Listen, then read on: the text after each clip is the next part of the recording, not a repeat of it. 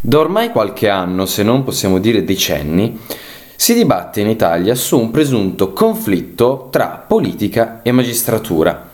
ovvero una parte culturale, intellettuale e popolare del nostro paese denuncia un presunto attivismo da parte del potere giudiziario in Italia, che avrebbe un ruolo significativo nell'ostacolare personaggi politici, nonché candidati, nonché determinati provvedimenti e quindi essere in grado di far valere le proprie preferenze, il proprio ruolo, nonostante la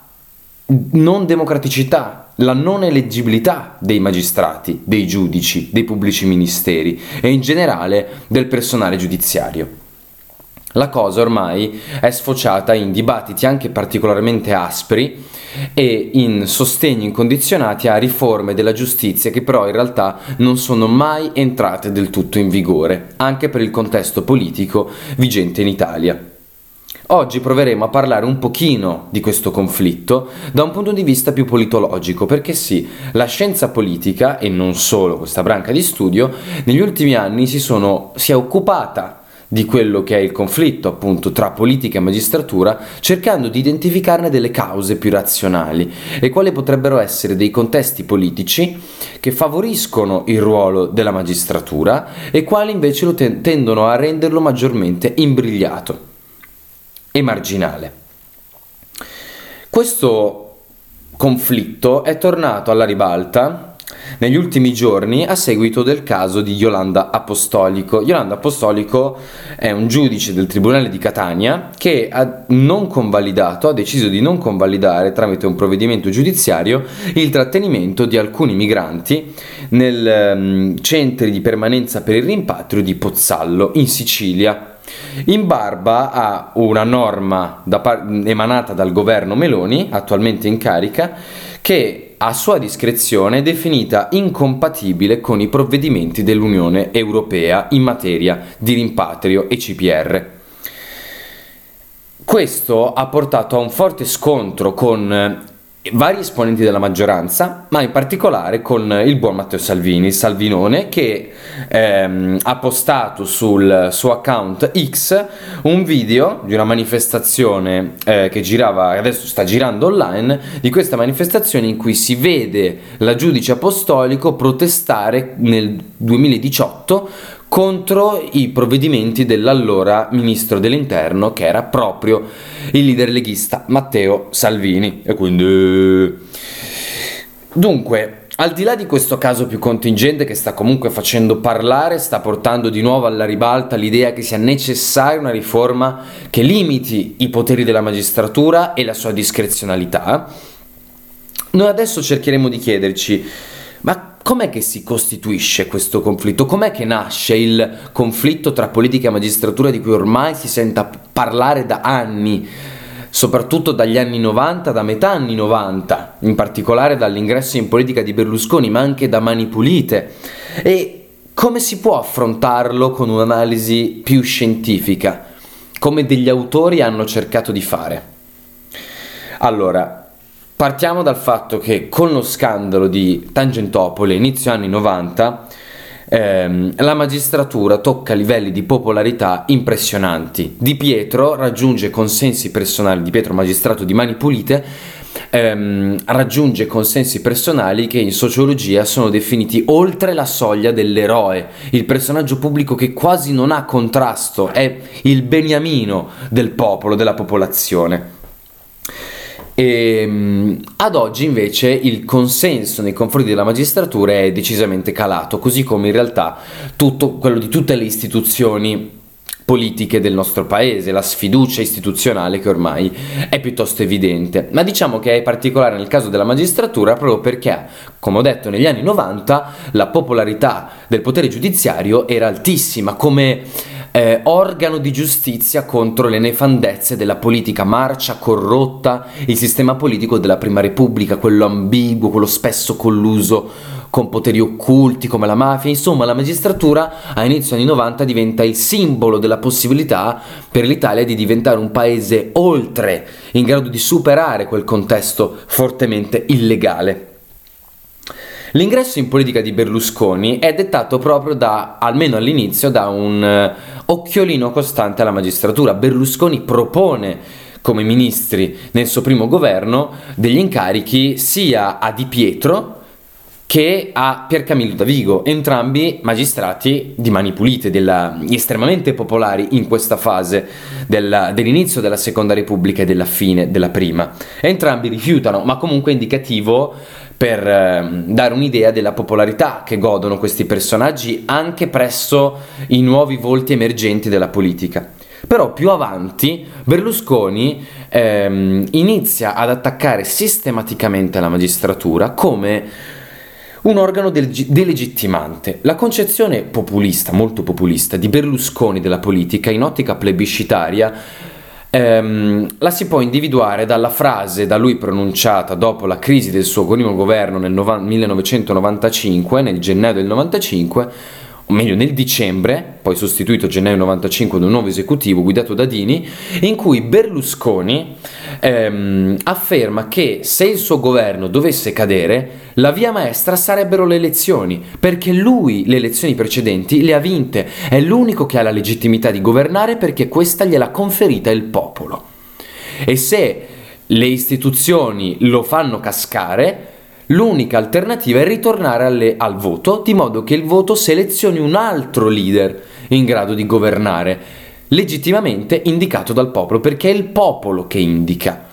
Solo il popolo può indicare chi governa e le crisi di palazzo sono viste come nemiche, avversarie della democrazia, quando in un sistema parlamentare non è così. Qualsiasi docente di diritto pubblico potrebbe dire che Berlusconi sarebbe stato gravemente bocciato di fronte a una dichiarazione simile a una lezione, a un esame di diritto pubblico o di diritto costituzionale a maggior ragione.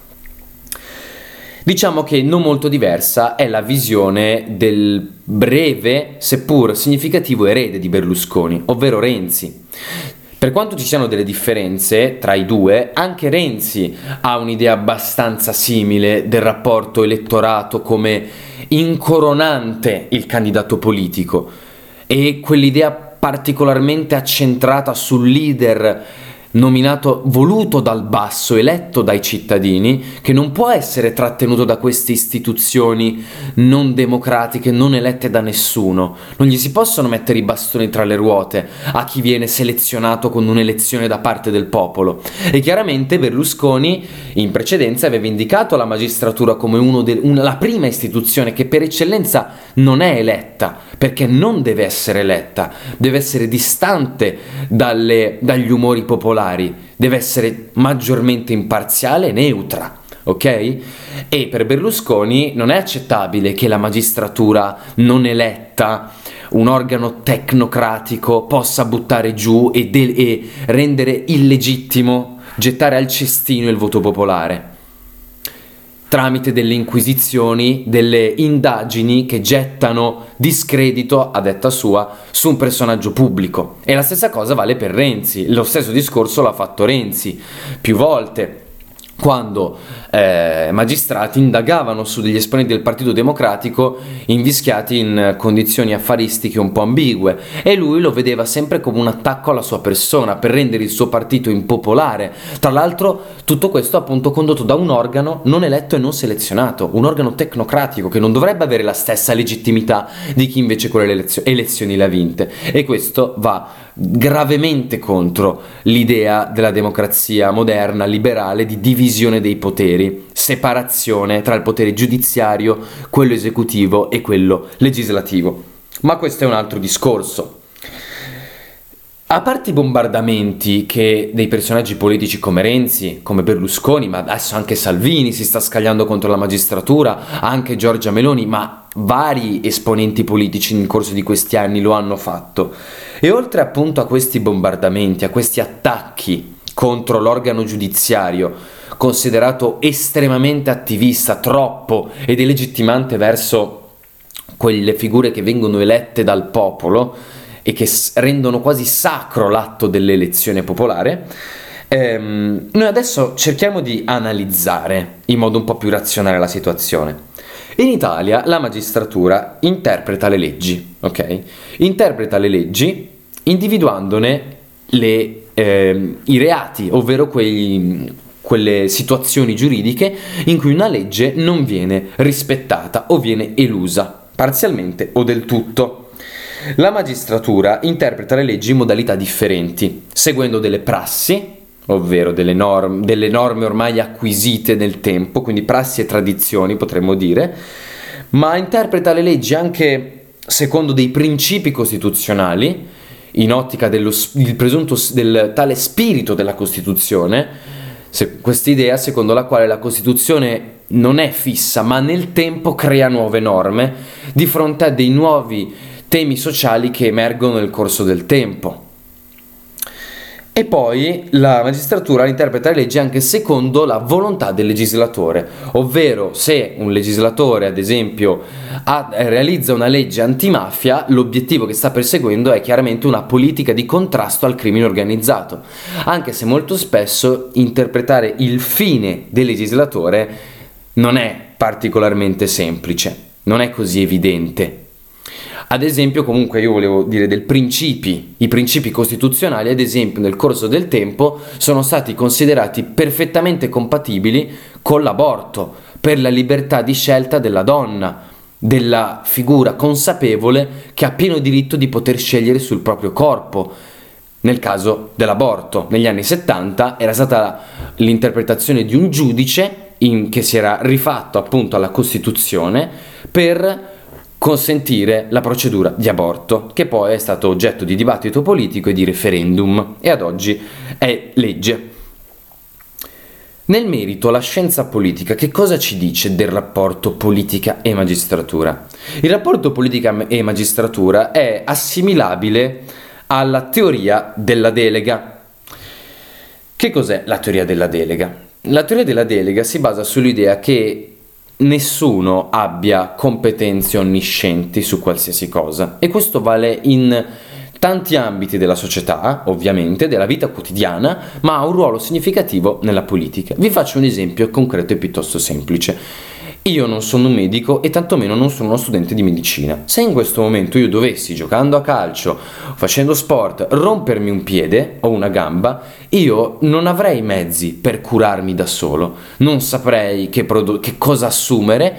come ingessare la mia gamba, dovrei rivolgermi a uno specialista, un medico. Io sono il principale che ha questa esigenza e delego qualcun altro, uno specialista, a curarmi in questo caso il medico, che possa permettermi con la sua competenza in tempi brevi di riacquisire la mia condizione di salute fisica precedente. Chiaramente eh, la politica è fondamentale, nella politica la delega è fondamentale perché noi elettori deleghiamo dei personaggi politici in grado di attuare dei provvedimenti specifici su un certo settore di cui magari noi non siamo del, personalmente esperti. Ad esempio, non tutti hanno un'adeguata conoscenza economico-finanziaria e non, di economia e finanza non si può occupare il primo che passa. È necessario il, mm, il ruolo, in questo caso la selezione di una persona in grado di varare dei provvedimenti appropriati per il settore di cui si sta occupando. Quindi diciamo che la delega è la chiave della politica, ok? La delega è, da un lato ha dei vantaggi enormi, perché se io dovessi, appunto, tornando all'esempio di prima, curarmi da solo al mio infortunio, probabilmente ci metterei tanto e sarebbe estremamente inefficiente. Se invece io mi affido a uno specialista, magari ci vorrà comunque del tempo, come normale, però molto meno rispetto a quanto ci avrei messo io. Ah, poi non considero la fatica nel curarsi da solo rispetto all'andare da qualcuno che è uno specialista e è perfettamente competente, sa benissimo che cosa sta facendo, ha una massima consapevolezza. La delega però chiaramente ha dei problemi, dei dilemmi e questo riguarda in particolare eh, la cosiddetta selezione avversa e l'azzardo morale. La selezione avversa è quel, il caso in cui il principale non può osservare se la gente ha le giuste competenze e preferenze. Questo tutto prima della delega. Il principale ovviamente è chi delega, come ho detto prima, e il, um, il delegato è la gente, colui che agisce dopo aver ricevuto la delega. Ehm, quindi nella selezione avversa il principale non, è, non riesce a, non sa con certezza e non può osservare del tutto se la gente ha le giuste competenze o, in caso di ambito politico, le giuste preferenze. L'azzardo morale invece consiste nel caso in cui il principale non ha delle informazioni complete sull'azione della gente. E questo è legato a un fatto che avere una completa e perfetta informazione su ogni cosa è pressoché impossibile, proprio perché noi non siamo perfettamente consapevoli di quello del quando un, io delego a qualcuno lo faccio perché non ho una massima competenza su quello che sto delegando e preferisco affidarmi a qualcuno che ne ha, ha una maggiore competenza, che ne sa più di me. Ma io non posso sapere se il mio medico ha le giuste competenze, in anticipo se ha le giuste competenze. Si tende a pensare di sì, ma non è scontato che il medico abbia le giuste competenze per curare in maniera efficace il mio infortunio al piede o alla gamba. Oppure il medico potrebbe prescrivermi dei farmaci antidolorifici superflui per, come dire, avere un guadagno o far guadagnare farma- un farmacista a lui amico. E quindi potrebbe farmi assumere dei farmaci che sono sostanzialmente superflui, ma tutto questo con un fine di guadagno. E io questo non lo potrei sapere. Inevitabilmente però questi problemi sono all'interno, insiti nella delega. Non essendo perfettamente informato su quello che mi è successo, anzi essendolo poco, devo con un atto di fiducia affidarmi a qualcuno di cui io presuppongo la competenza, ma non ne ho mai la totale piena garanzia. E soprattutto non ho la totale piena garanzia ehm, delle, della coincidenza delle preferenze con la gente. E questo diventa significativo in campo politico soprattutto dal punto di vista appunto della magistratura e della burocrazia. Ma oggi ci occupiamo della magistratura. I giudici sono umani, i giudici hanno le loro preferenze, hanno le loro preferenze su tematiche politiche, su tematiche di attualità, su tematiche economiche, hanno preferenze su tutto, come le hanno le persone perfettamente normali. Sono esseri umani i giudici, non sono imparziali, neutri come si vorrebbe, possono tendere ad esserlo, ma non saranno mai del tutto. Secondo il politologo George Zebelis, ehm, autore del libro Poteri di veto, ehm, la magistratura ha un incentivo a farsi più attivista e quindi ad avere un ruolo politico maggiore e quindi aumentare le soglie di conflitto come stiamo vedendo qua in Italia da anni, nei contesti in cui il potere è particolarmente frammentato e diviso in varie istituzioni. Vi sono quindi vari attori dotati di potere di veto, ovvero attori senza il cui assenso non si può cambiare una determinata politica, che possono essere, di solitamente sono definiti come il Parlamento, il governo, governo dotato di poco potere d'agenda e quindi non un governo particolarmente forte e impattante sulla politica interna, la Corte Costituzionale, la burocrazia ampia e forte, eccetera, eccetera. Un governo possibilmente multipartitico, che quindi per varare dei provvedimenti deve fare lunghe contrattazioni e poi contrattare e negoziare anche col Parlamento e quindi il, pa- il provvedimento legislativo è frutto, oltre che di un tempo comunque significativo, anche di interessi divergenti che devono scendere a una negoziazione, a una contrattazione, che a volte non è particolarmente precisa, ma è anzi particolarmente vaga. Il problema per vo- vari autori in Italia, eh, opinionisti politici, ma non solo, giornalisti, è che le norme, le leggi in Italia siano scritte in modo piuttosto vago, poco definito